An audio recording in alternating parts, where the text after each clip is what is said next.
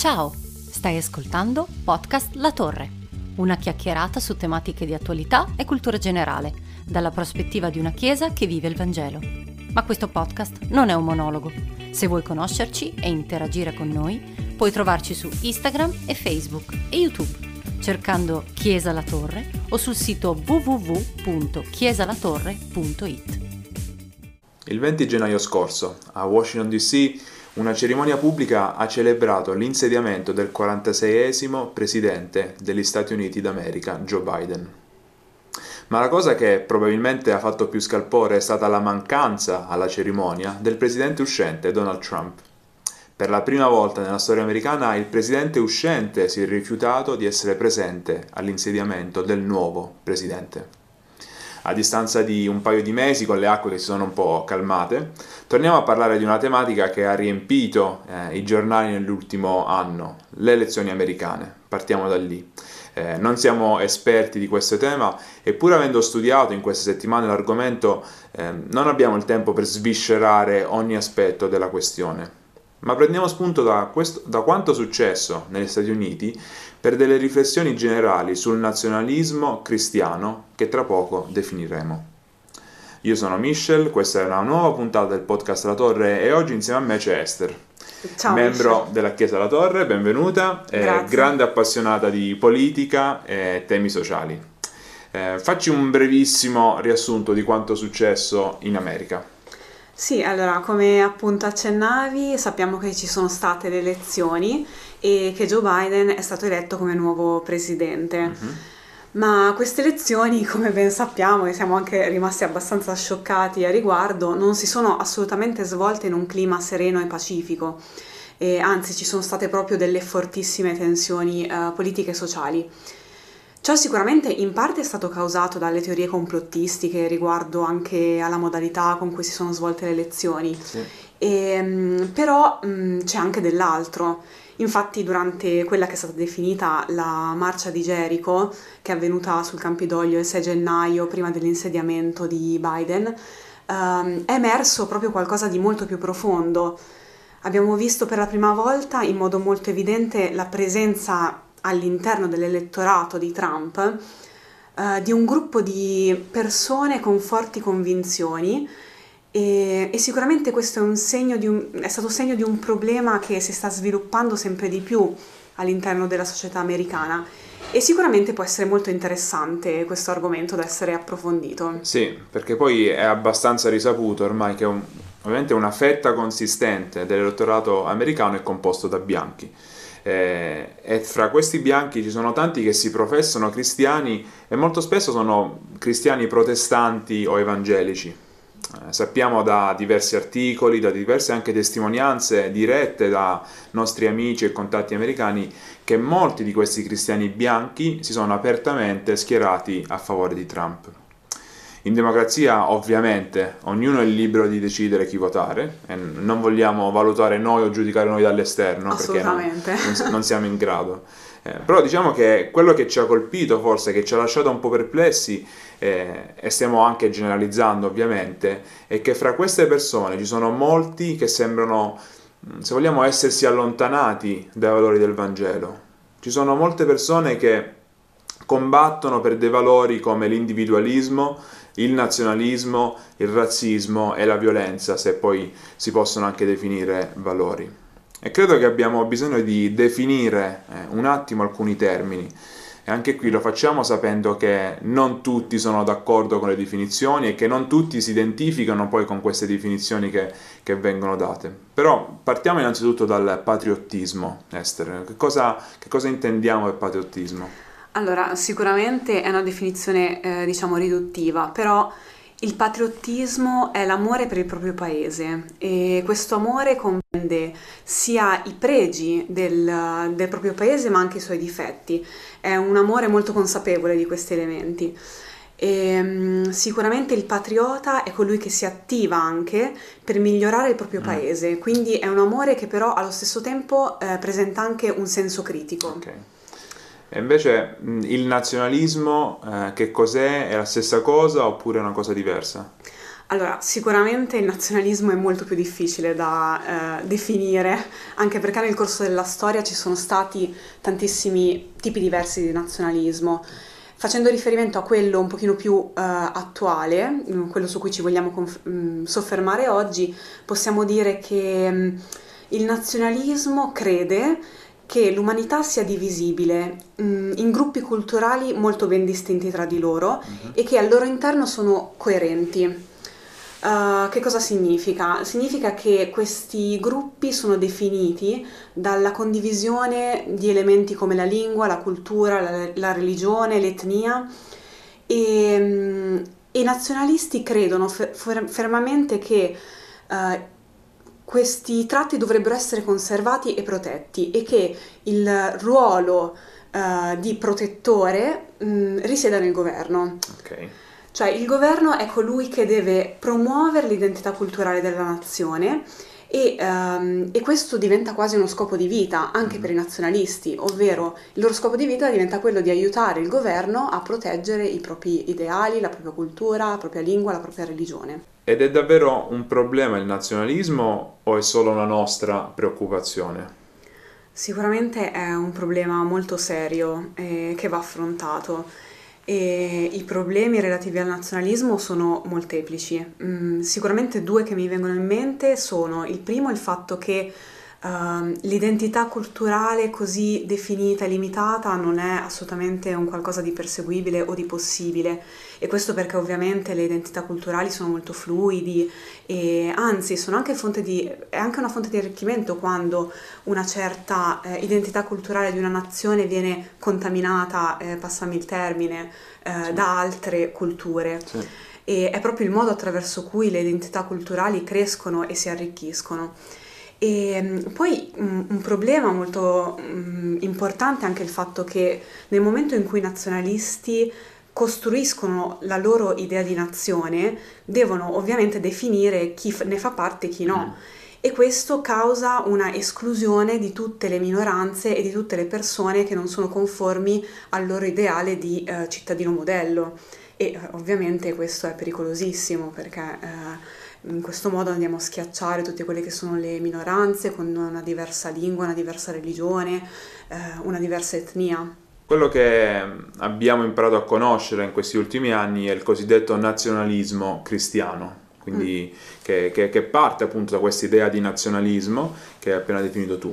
E abbiamo voluto chiedere ad un nostro amico, eh, Clay Cannard, un'opinione al riguardo. Eh, Clay è americano, vive a Roma, dove è diacono della Chiesa Evangelica Breccia di Roma e inoltre è direttore della comunicazione per la Reformanda Initiative, che è in pratica un'organizzazione che aiuta le chiese evangeliche a comprendere come agisce e come pensa la Chiesa romano-cattolica. E appunto abbiamo voluto chiedere a lui, che è americano, che cos'è secondo lui il nazionalismo cristiano. Cos'è il nazionalismo cristiano? Più specificamente, cos'è il nazionalismo cristiano americano? In poche parole, è idolatrico. Ma per capire perché abbiamo ovviamente bisogno di definire chiaramente il nazionalismo cristiano.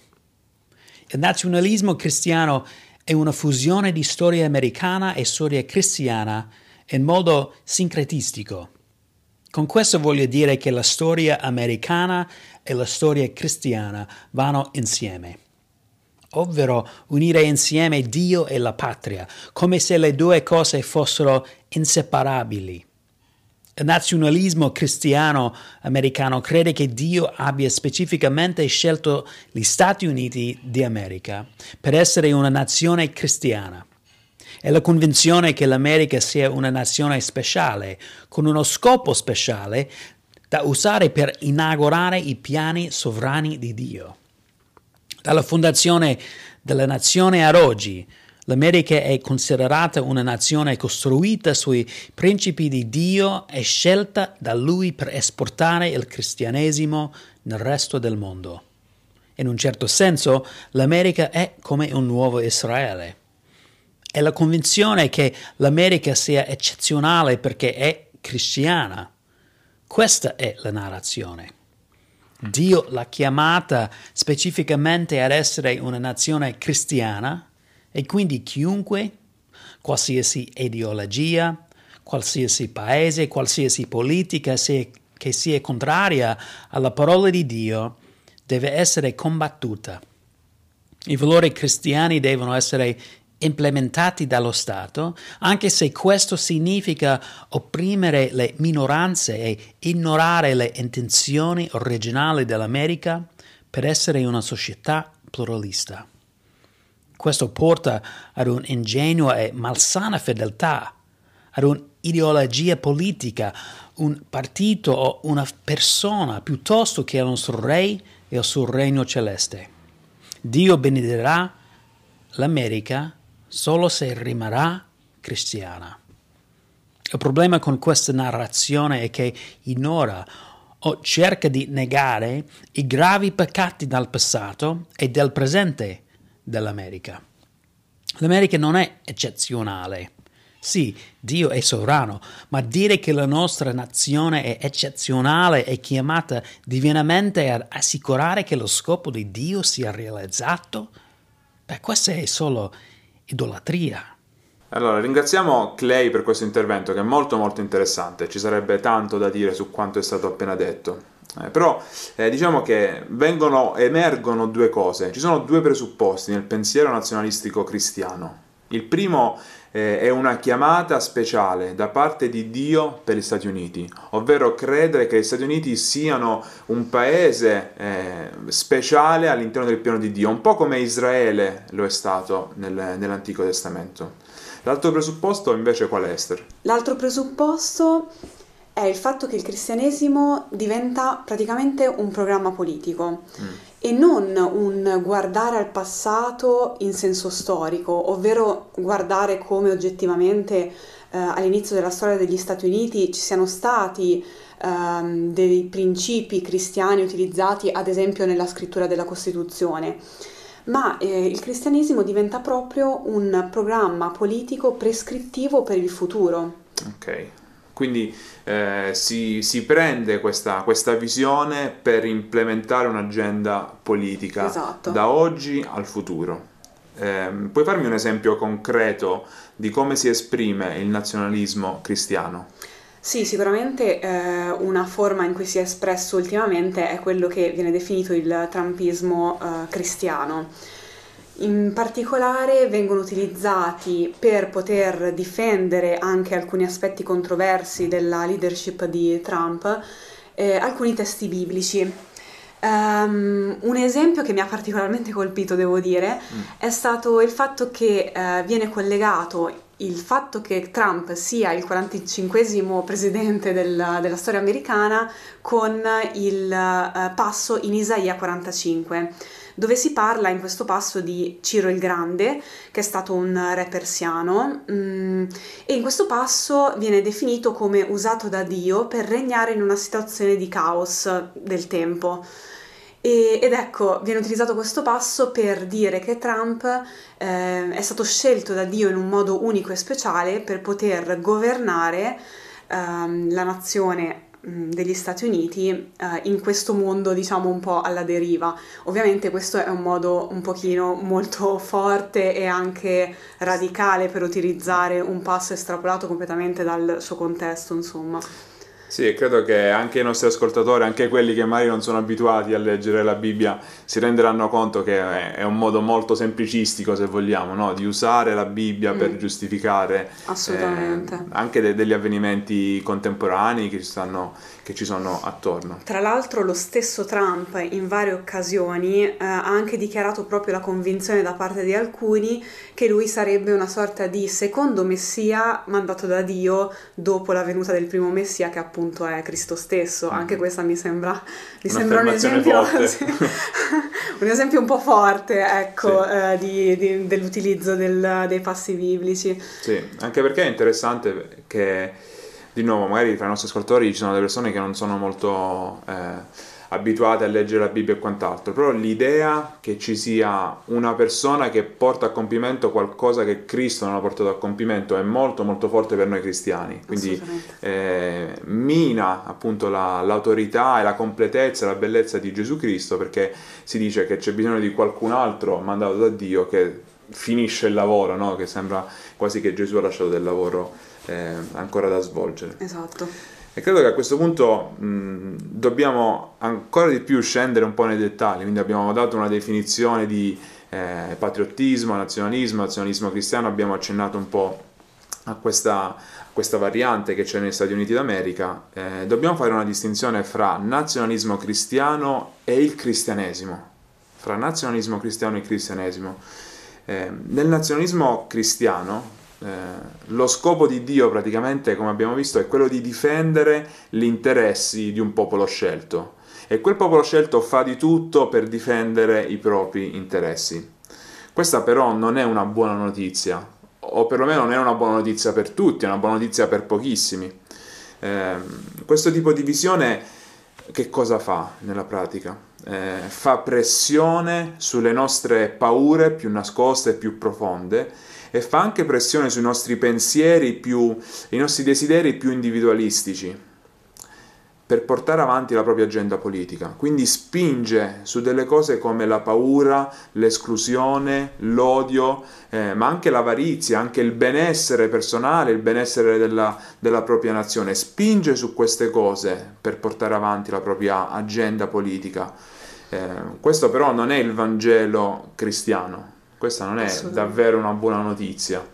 Infatti un elemento molto interessante è il fatto che il nazionalismo cristiano si serve della Bibbia, però in realtà nella pratica fa l'esatto opposto, mm. perché la vera essenza del Vangelo, come eh, sappiamo, insomma, è quella di um, amare i propri vicini, amare il prossimo anche quando è diverso da noi. Mm. E, um, e in tutto ciò non, non, non, trova un riscontro assolutamente in quello che è eh, il programma politico del nazionalismo cristiano e questo è molto triste perché ci stiamo veramente allontanando anni luce da quella che è l'autenticità del vero cristianesimo che mm. è racchiuso appunto nella, nella Bibbia. Mm. Sì, eh, quindi abbiamo, se da una parte abbiamo una definizione negativa, vogliamo anche proporre una definizione, come hai iniziato a fare anche tu, una definizione eh, biblica, sana del Vangelo. E il Vangelo appunto è una buona notizia. In che cosa consiste questa buona notizia? Consiste nel fatto che Cristo, il figlio di Dio, si è fatto uomo, cioè si è fatto straniero, si è reso umile, si è fatto servo per raggiungere chi? Per raggiungere gli emarginati, per raggiungere i poveri, per raggiungere coloro che erano eh, appunto che sembravano aver perso ogni speranza. E nel momento in cui Gesù salva queste persone, si crea un nuovo popolo dove al centro di questo popolo non c'è una cultura che si impone sulle altre, non c'è un modello umano da difendere ad ogni costo, non c'è una nazione politica che, che sovraneggia sopra tutte le altre, ma al centro di questo popolo creato da Gesù c'è Dio e c'è il suo amore. E la Bibbia ci dice che il completamento di questa opera sarà un giorno visibile in maniera molto chiara in quella che viene definita Nuova Gerusalemme, in paradiso, come, come vogliamo definirlo. E, ed è qui, in questa Nuova Gerusalemme, che il popolo di Dio, che verrà composto da persone di ogni ceto sociale, persone di ogni popolo, persone di ogni tribù, tutte queste persone insieme adoreranno il Signore con gioia e con amore nella propria lingua, dice la Bibbia. Questo è molto bello, che la Bibbia ci tiene a enfatizzare anche la bellezza culturale no, di, di ogni nazione, di ogni popolo, di ogni lingua che insieme adorano il Signore. E quindi vogliamo concludere questo, questo podcast, eh, voglio concludere con una domanda a te Esther, perché la domanda che può, che può venire fuori o che possiamo avere nelle nostre menti mentre ascoltiamo questo podcast potrebbe essere e quindi non posso amare il mio paese? È questo quello che stiamo dicendo in questo podcast? Assolutamente no. Infatti mm, credo che possa essere interessante, soprattutto per chi si professa cristiano, tornare proprio al a ciò che la Bibbia dice a riguardo. E, um, leggiamo infatti che la nostra cittadinanza primaria è quella nei cieli, questo è quello che ci dice la Bibbia. e ovviamente questo non toglie significato alla nostra cittadinanza terrena, anzi e, um, è proprio bello e importante anche uh, amare il proprio paese, come c'è scritto in altri passi. E però dobbiamo essere consapevoli del fatto che noi abbiamo queste due cittadinanze, una è quella celeste, che deve essere quella che nella nostra mente ha la priorità, uh-huh. e l'altra è quella terrena. Um, dare la priorità alla cittadinanza celeste significa anche vivere in modo pratico uh, quello che il Vangelo ci insegna, quindi l'amore verso gli altri. E se il patriottismo diventa nazionalismo e quindi la nostra cittadinanza terrena prende il primo posto e sovrasta la nostra cittadinanza celeste, a quel punto c'è un problema se ci definiamo cristiani e dobbiamo veramente tornare al, al vero significato del cristianesimo. Sì, e quindi abbiamo questa bella immagine con la quale concludiamo di una doppia cittadinanza, la cittadinanza dei cieli, come dicevi anche tu, che, che, ci dà l'accesso a Gesù, al suo popolo e a tutto l'amore che abbiamo in Lui, per poi poterlo vivere nel concreto nella nostra cittadinanza terrestre, eh, in questo momento in cui siamo ancora eh, in questa terra, nei nostri paesi, nelle nostre culture, eh, vivendo veramente il Vangelo come Cristo ci ha dimostrato. Io voglio ringraziare Esther per la partecipazione a questo episodio del podcast. Grazie a te, Michel. Ha fatto molto piacere, ringraziamo i nostri ascoltatori. Eh, vi ricordo che il nostro desiderio è quello di eh, interagire per quanto possibile con tutti voi. Eh, questo non è soltanto un monologo da parte nostro, ma vogliamo avere la possibilità di interagire con, con chiunque voglia. Quindi se, se, hai delle domande, se hai delle tematiche che vorresti proporre o qualsiasi altra cosa, l'unica cosa che devi fare è contattarci, noi saremo molto contenti di rispondere a quello che ci scriverai. Alla prossima puntata del podcast La Torre. Alla prossima.